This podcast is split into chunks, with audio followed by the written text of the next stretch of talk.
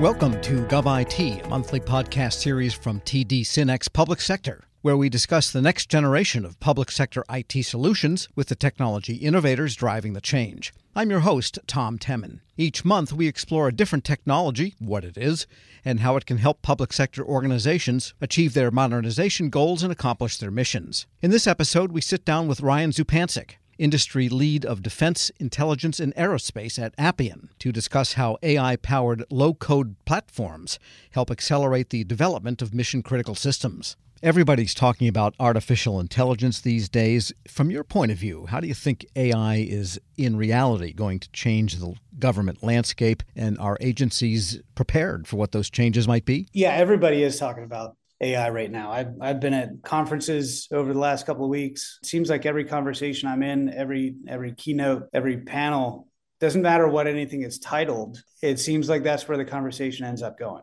And so, you know, it it is basically what is at the at the heart of most of the conversations right now. And are government organizations prepared for it? I think yes. And and and I say that because AI honestly isn't anything new. It's just what people are talking about now. The introduction of ChatGPT and GPT-4 kind of took the the consumer by storm because now AI is accessible to everybody, and especially now we have generative AI, which is which is kind of a new new concept. But AI has been used in many missions, you know, across like I said, I'm the industry lead for defense. I've been in the aerospace industry now for for about 20 years. And lots of defense customers have been studying AI and, and its applications across across their missions for for decades. And it has been used to great success. I guess what you're asking is is government ready for it? Yes. It, it has been ready for it and it's been using it for a really long time. AI is a it's an evolving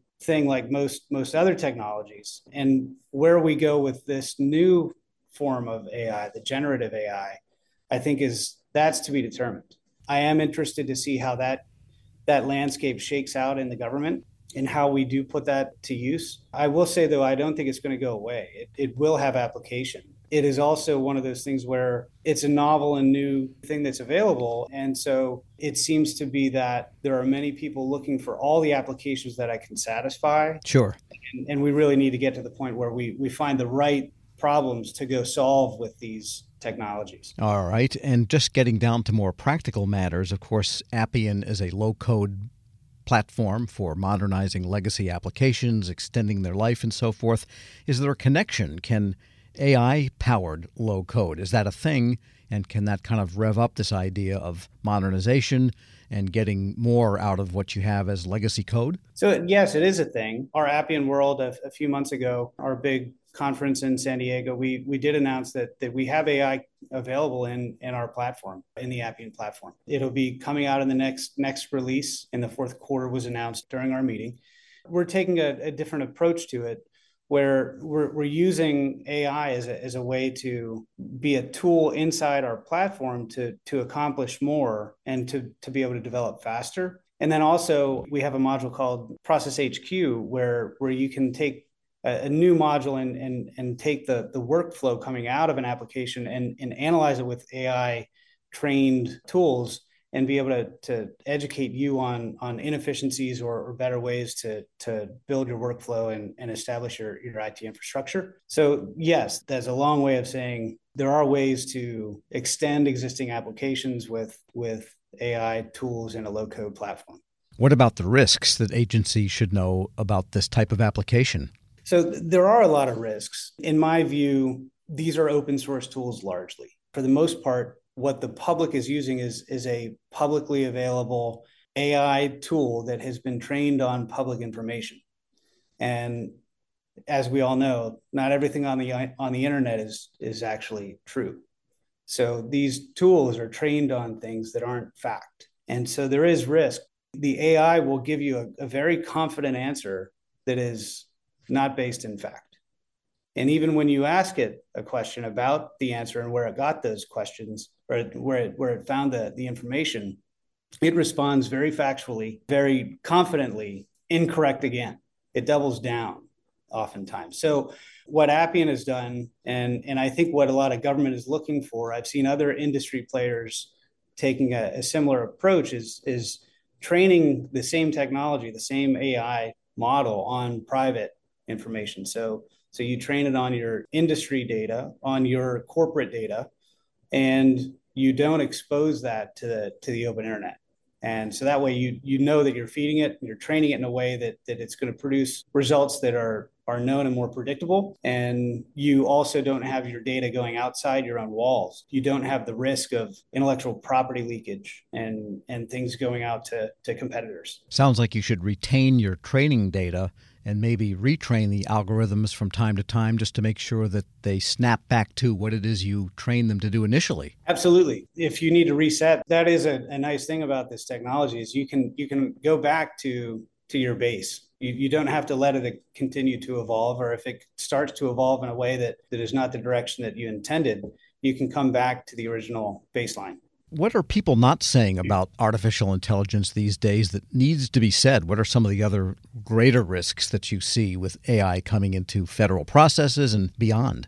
I don't know what isn't being said about AI right now because like I said in the beginning, this is this is the base of so many conversations right now. I'm not sure that I can tell you what isn't being said. I will say, though, that there is a lot of fear of the technology. I think we need to kind of dispel some of that fear. So there, there are so many problems that we're trying to tackle with AI, and I'm not sure all these problems are, are solutions for AI. So eventually, we're going to get to, to a point where we understand the technology well enough to know where it fits. We can also dispel the fact that AI is coming for everyone's jobs. There are jobs that, that AI can make much easier. In the defense world, we we have this concept where you have drones and you have pilots and you have multiple platforms, and, and it's called MUM-T, so man unmanned teaming.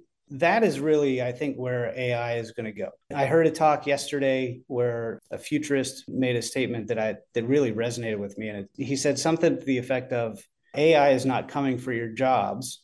AI is going to replace the people who aren't willing to use AI."